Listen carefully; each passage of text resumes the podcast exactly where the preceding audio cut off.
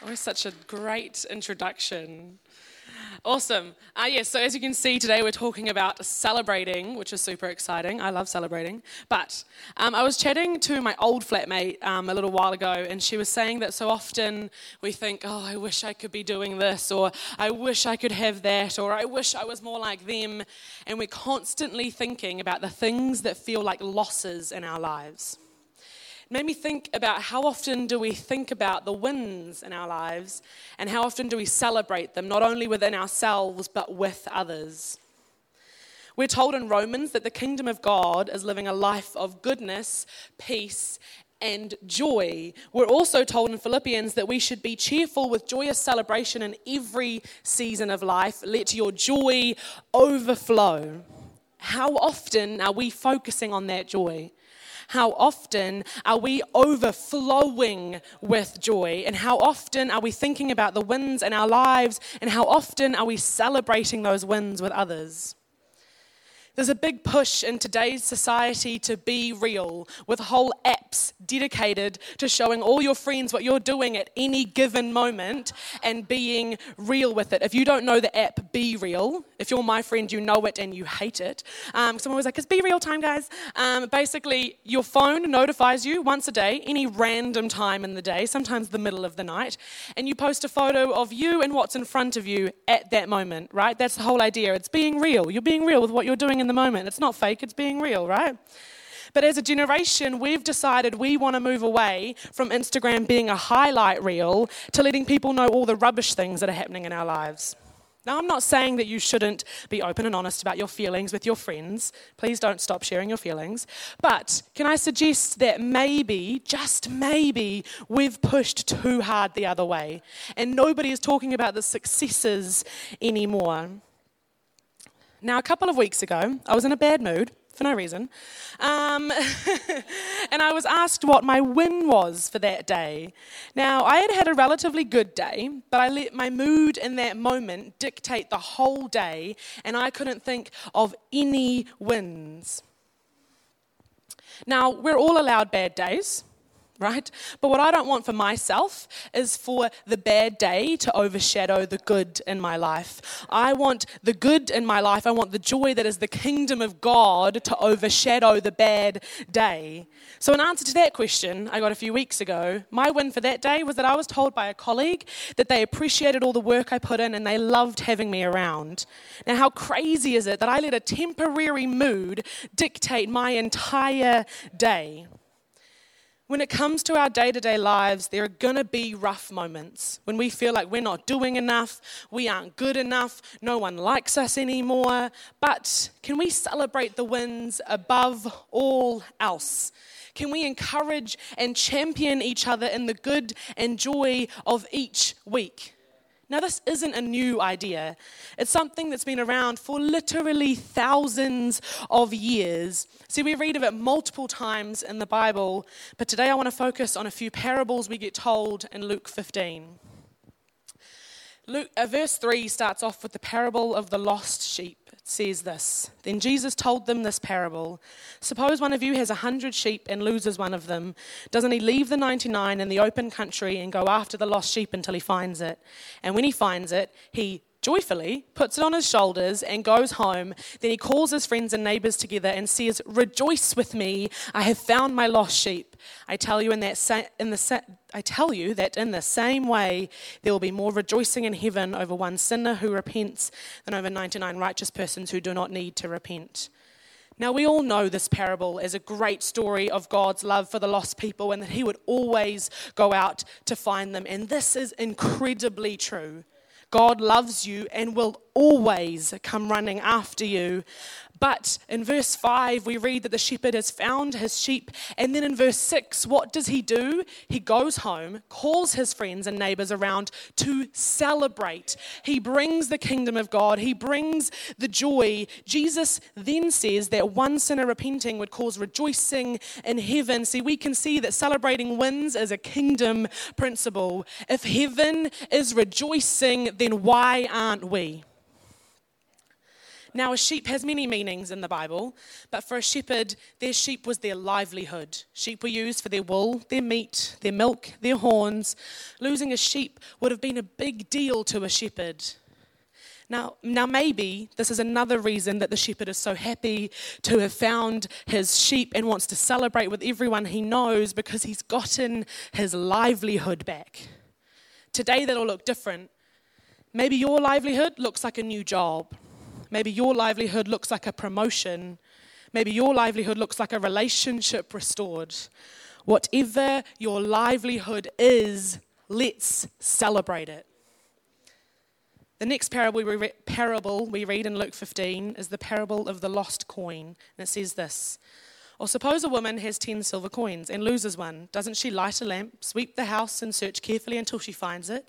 And when she finds it, she calls her friends and neighbors together and says, Rejoice with me, I have found my lost coin. In the same way, I tell you, there is rejoicing in the presence of the angels of God over one sinner who repents.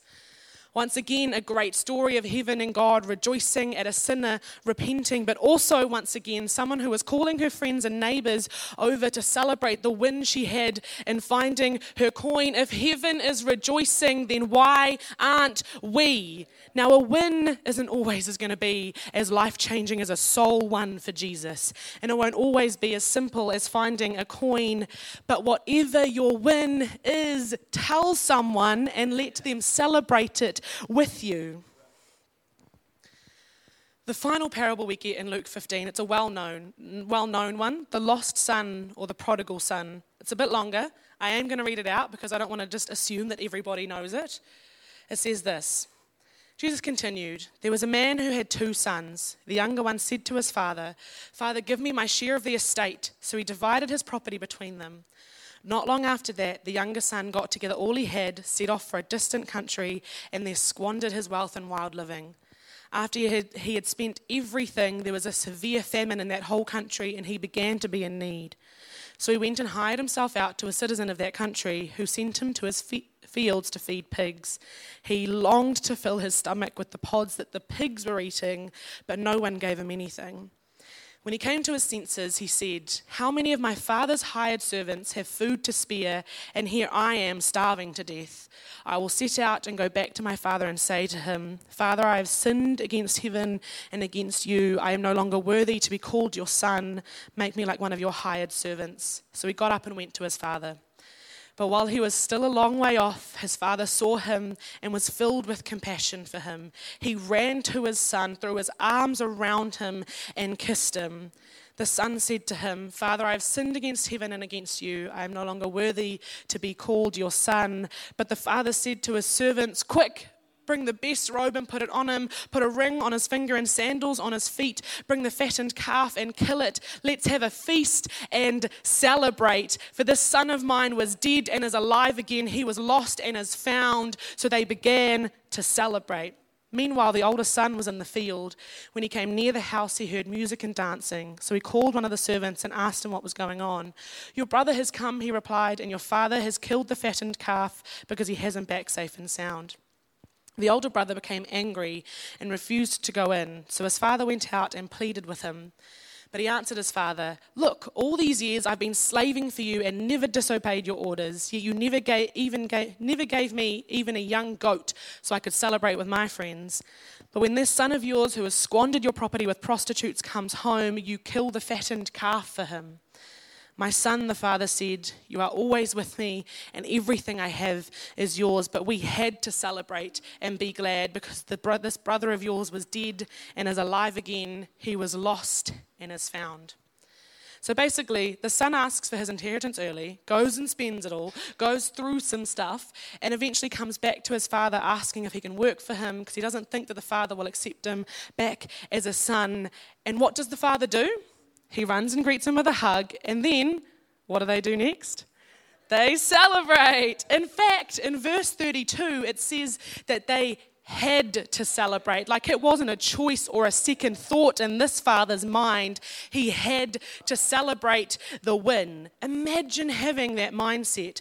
There is no other choice but to be filled with joy. There is no other choice but to bring the kingdom of God into any situation. There is no other choice but to celebrate the win. During the celebration for the prodigal son, he's given three things a robe, a ring, and sandals. Now, these all symbolize slightly different things, but ultimately, the father giving these things to him was restoring his position as a son. It was restoring his identity as a member of the family. And I think that something similar happens when we celebrate wins in our lives. When we forget about the negative things in our lives and forget about the past hurts, we choose to put on the robe, ring, and sandals of sonship. We restore our identity as a member of a joyful family, a kingdom family. Now, that's a win win situation, I reckon. We get to be happy while simultaneously realigning ourselves and bringing ourselves back into God's family. Why wouldn't we celebrate? Now, I think that poses a different question. Why would we celebrate? Why should we celebrate? Well, first and foremost, we should celebrate wins because God is good. Now, if you've been in church for a while, then hopefully you'll be able to help me out with this one. God is good and all the time. Come on. Now, this has become quite a cliche and sometimes cringy thing that people say in church, but it is so true, right? In Matthew 19, verse 17, Jesus states that God is the only one who is good. In Psalm 145, verse 9, we're told that the Lord is good to all. In Psalm 34, verse 8, we're told to taste and see that the Lord is good. In Lamentations, we're told that the Lord is good to those who wait for him. First Chronicles 16, verse 34 says, Give thanks to the Lord, for he is good. His mercy endures forever. Psalm 106, verse 1 says, Give thanks to the Lord, for he is good. His love endures forever. And then Psalm 107, verse 1 says, Oh, give thanks to the Lord, for he is good. His love endures forever. Now, I don't know if you realized, but those last three verses, they are pretty similar. Almost like they're trying to tell us something. Now, we're told multiple times in the Bible to give thanks to God because of his goodness. We are urged to celebrate the wins that God gives us because He is good. This is something that I know is easier said than done. Like I mentioned earlier, I'm guilty of letting my mood or a bad day get in the way of my celebrating. But the Bible doesn't repeat something unless it's really trying to get a point across. So, with that in mind, can I encourage you to celebrate your wins even when you don't feel like it?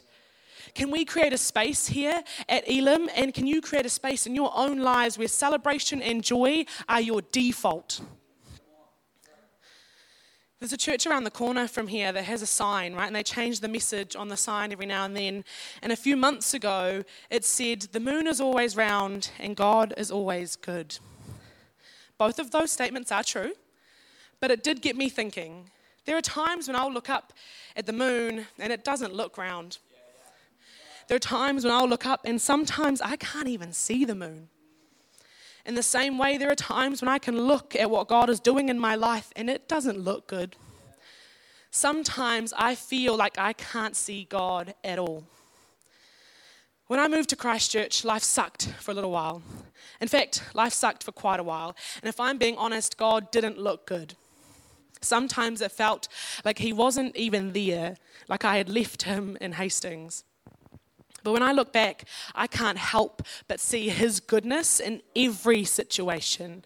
What felt like the end of the world at the time was only the beginning of something new. Because just like the moon, even if we can't see it or even if it doesn't look round, we can't dispute the fact that it is there and it is round. Even when we can't see God or He doesn't look good, we can't dispute the fact that He is there and He is good. And that is something worth celebrating. In case you're at this point, you're like, oh my goodness, Chrissy, you've made it this far into a sermon and you haven't even quoted a song yet. Good job now's the time. There's a song that I love called Kind by Cory Asbury. And it starts by listing some bad things that happen in life. And it says sometimes marriages don't work, sometimes babies die, sometimes rehab turns to relapse. And then it says that he wonders how God chooses who he does and doesn't heal. But then we get a chorus that says this I've tried to run from Jesus. I've started holy wars. I've tried the patient waiting and the kicking down of doors. I've cursed his name in anger with my fist raised to the sky. And in return, all he's ever been is kind.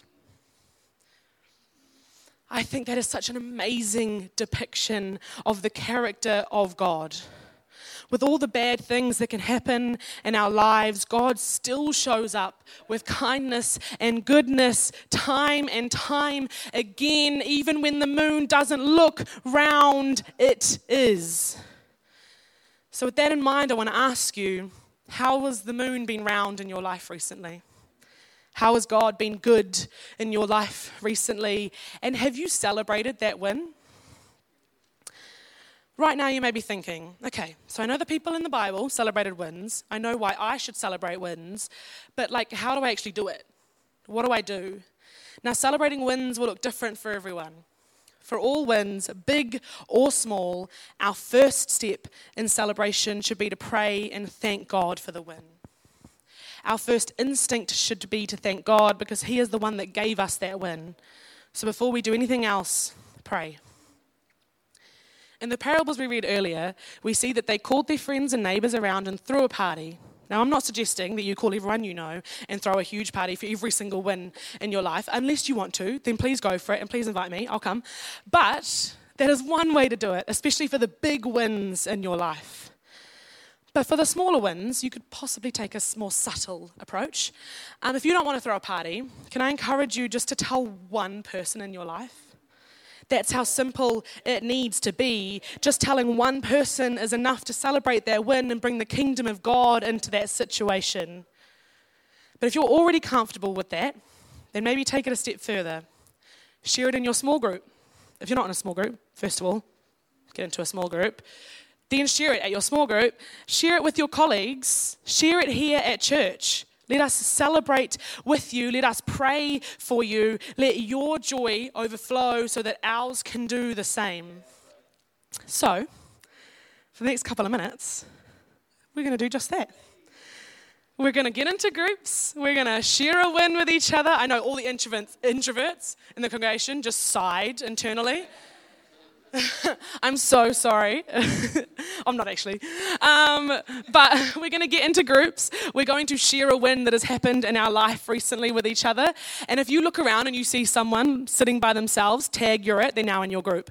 Um, nobody is going to be left alone during this. We are all going to be talking to at least one other person and sharing a win that we have had recently and go if you haven't already. I don't want to stop celebration. That seems very opposite of what I've just been preaching. But there's going to be more time after church to carry on celebration if you want. Yeah? All I'm going to do now is pray. You guys have done the hard work. Thank you, especially to all the introverts. I appreciate that. I really do. I was expecting a bit of silence when I was like, go, but it was all of a sudden erupting, and I love it. Love it. Celebration should be loud. All right, let's just pray. Dear Lord, I want to thank you that the moon is always round. I want to thank you that you are continuously good and continuously kind. I pray that everyone here would be able to see the goodness of you, Lord, in their every day. Lord, I pray that the moon would always look round. I pray that they would find a way to step out of their comfort zone and tell someone their win in this coming week and bring the celebration to others. Lord, please let the joy, let joy overflow out of us all. In Jesus' name, amen.